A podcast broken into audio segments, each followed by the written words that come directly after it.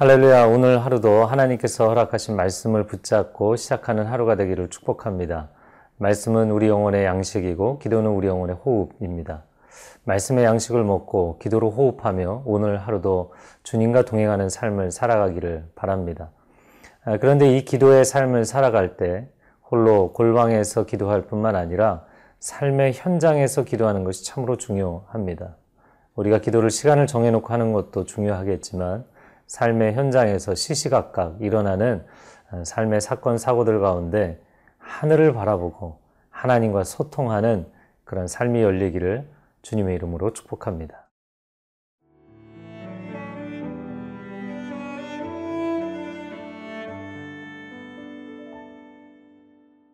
역대하 십삼 장 십삼 절에서 이십이 절 말씀입니다. 여로보암이 유다의 뒤를 둘러 복병하였으므로 그 앞에는 이스라엘 사람들이 있고 그 뒤에는 복병이 있는지라. 유다 사람이 뒤를 돌아보고 자기 앞뒤에 적병으로 말미암아 여호와께 부르짖고 제사장들은 나팔을 부니라. 유다 사람이 소리 지르매 유다 사람이 소리 지를 때에 하나님이 여로보암과 온 이스라엘을 아비야와 유다 앞에서 치시니 이스라엘 자손이 유다 앞에서 도망하는지라. 하나님이 그들의 손에 넘기셨으므로 아비야와 그의 백성이 크게 무찌르니 이스라엘이 택한 병사들이 죽임을 당하고 엎드러진 자들이 오십만 명이었더라. 그때에 이스라엘 자손이 항복하고 유다 자손이 이겼으니 이는 그들이 그들의 조상들의 하나님 여호와를 의지하였음이라. 아비야가 여로보암을 쫓아가서 그의 성읍들을 빼앗았으니 곧 베델과 그 동네들과 여사나와 그 동네들과 에브론과 그 동네들이라.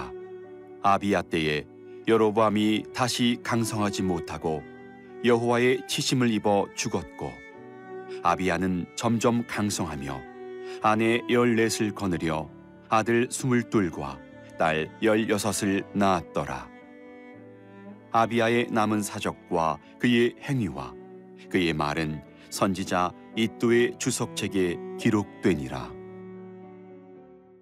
오늘 본문의 첫 번째 부분입니다. 남유다의 승리에 대해서 이야기를 하고 있습니다.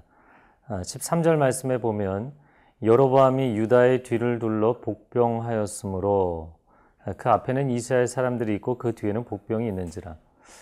북이스라엘의 여로보암은 상당히 전략과 전술에 능한 왕이었습니다. 그렇기 때문에 전면에는 본진을 배치하고 또 유다, 남유다 왕국의 군대의 후면에는 복병을 배치하고 있었던 것이죠. 주로 이 복병을 배치하는 경우에는 우리가 수적으로 또 규모적으로 분리할 때, 우리가 약세일 때 이런 전략을 많이 사용합니다. 근데 북이스라엘의 여로보암은 군대의 숫자도 더 많음에도 불구하고 이 전쟁에서 확실히 이기겠다는 전략과 기지를 발휘했던 것이죠.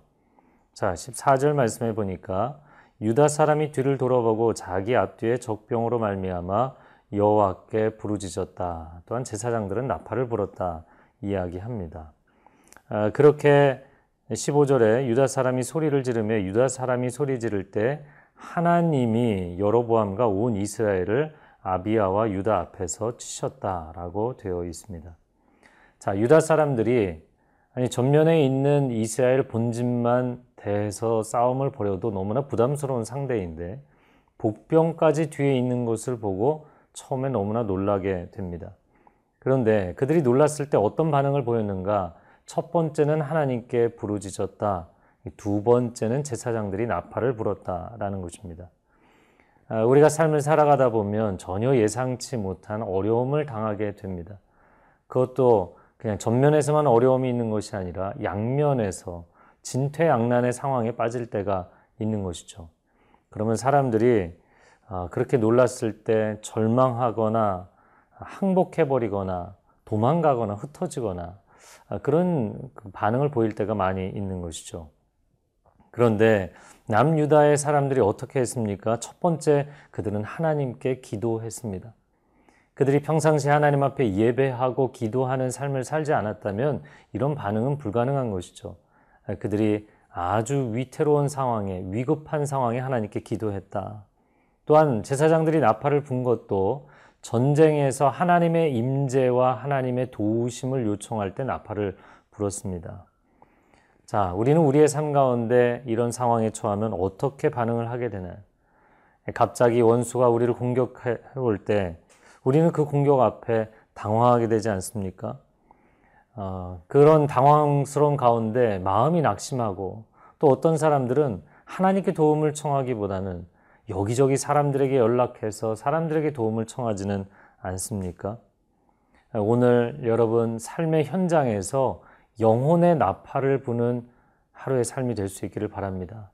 내가 영혼이 하나님과 소통하는 관계에 있기 때문에 열려있는 관계라면 사방으로 우겨쌈을 당하여도 내 영혼은 숨통을 틀 수가 있는 것이죠.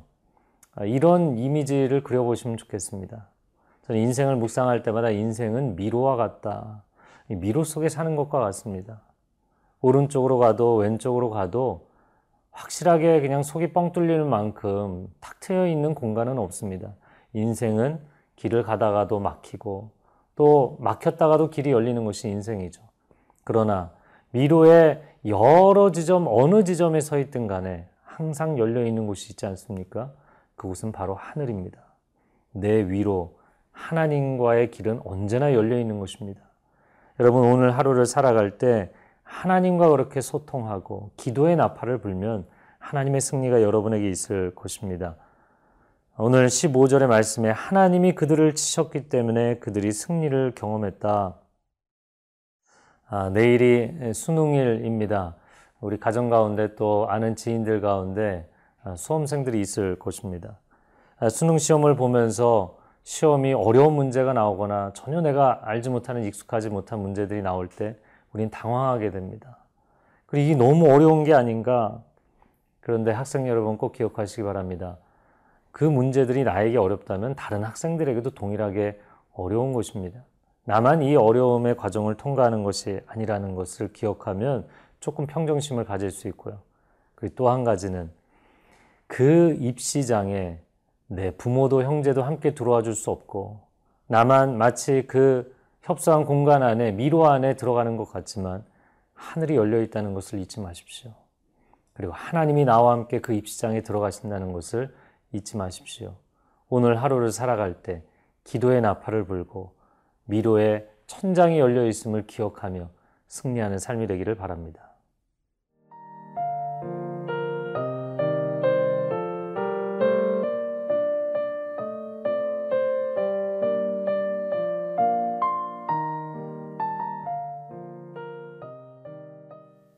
오늘 본문의 두 번째 부분입니다. 여로보암 왕과 아비야 왕의 마지막 그 인생의 끝자락에 대한 평가를 이야기하고 있습니다.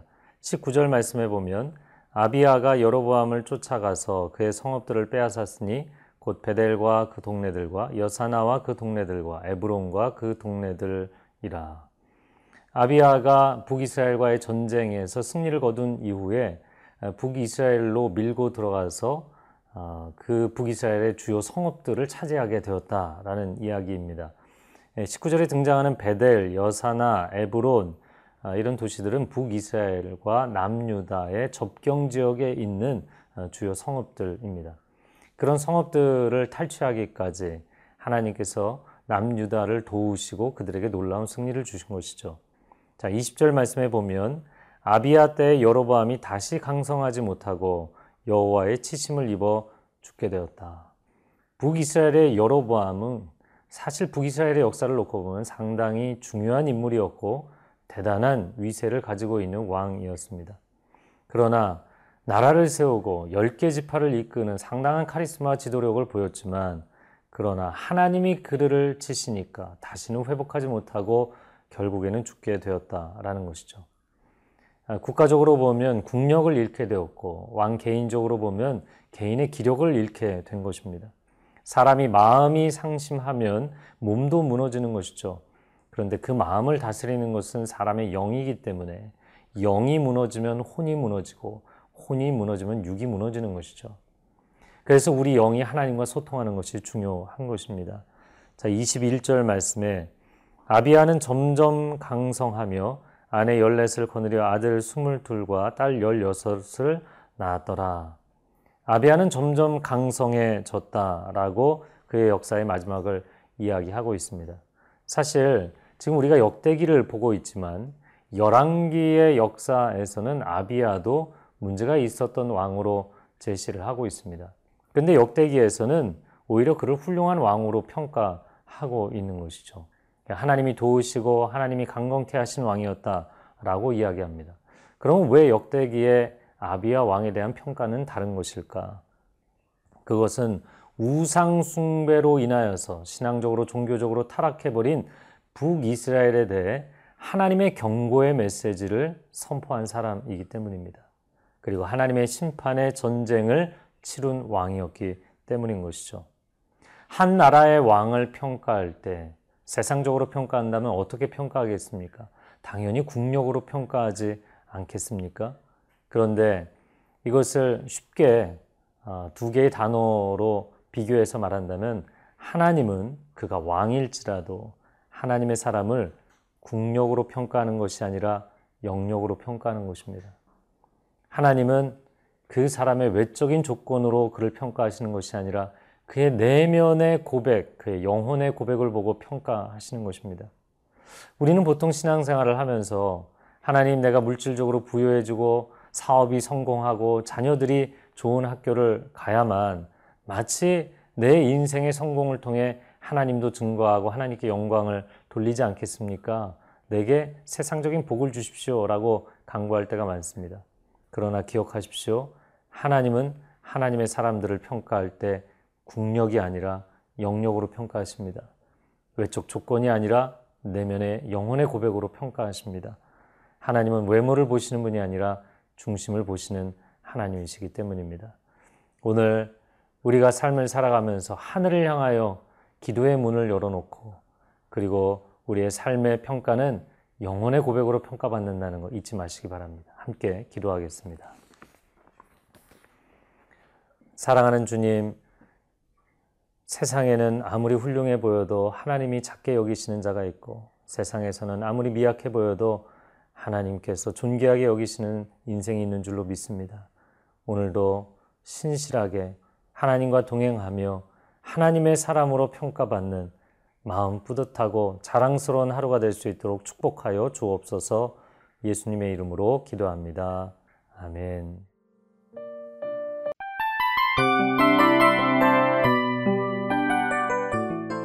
이 프로그램은 청취자 여러분의 소중한 후원으로 제작됩니다.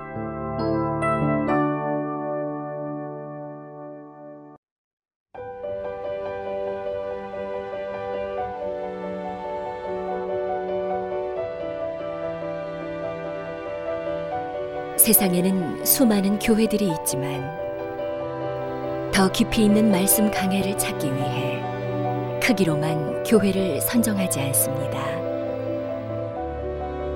보다 좋은 영적 콘텐츠를 더 많이 나누기 위해 방송비를 받지 않습니다. 일 년 삼백육십오 일 복음만 전하고 싶어서 우리는 광고를 하지 않습니다. 온누리의 복음을 땅끝까지 씨지엔 티비와 함께 땅끝 선교사가 되어주세요.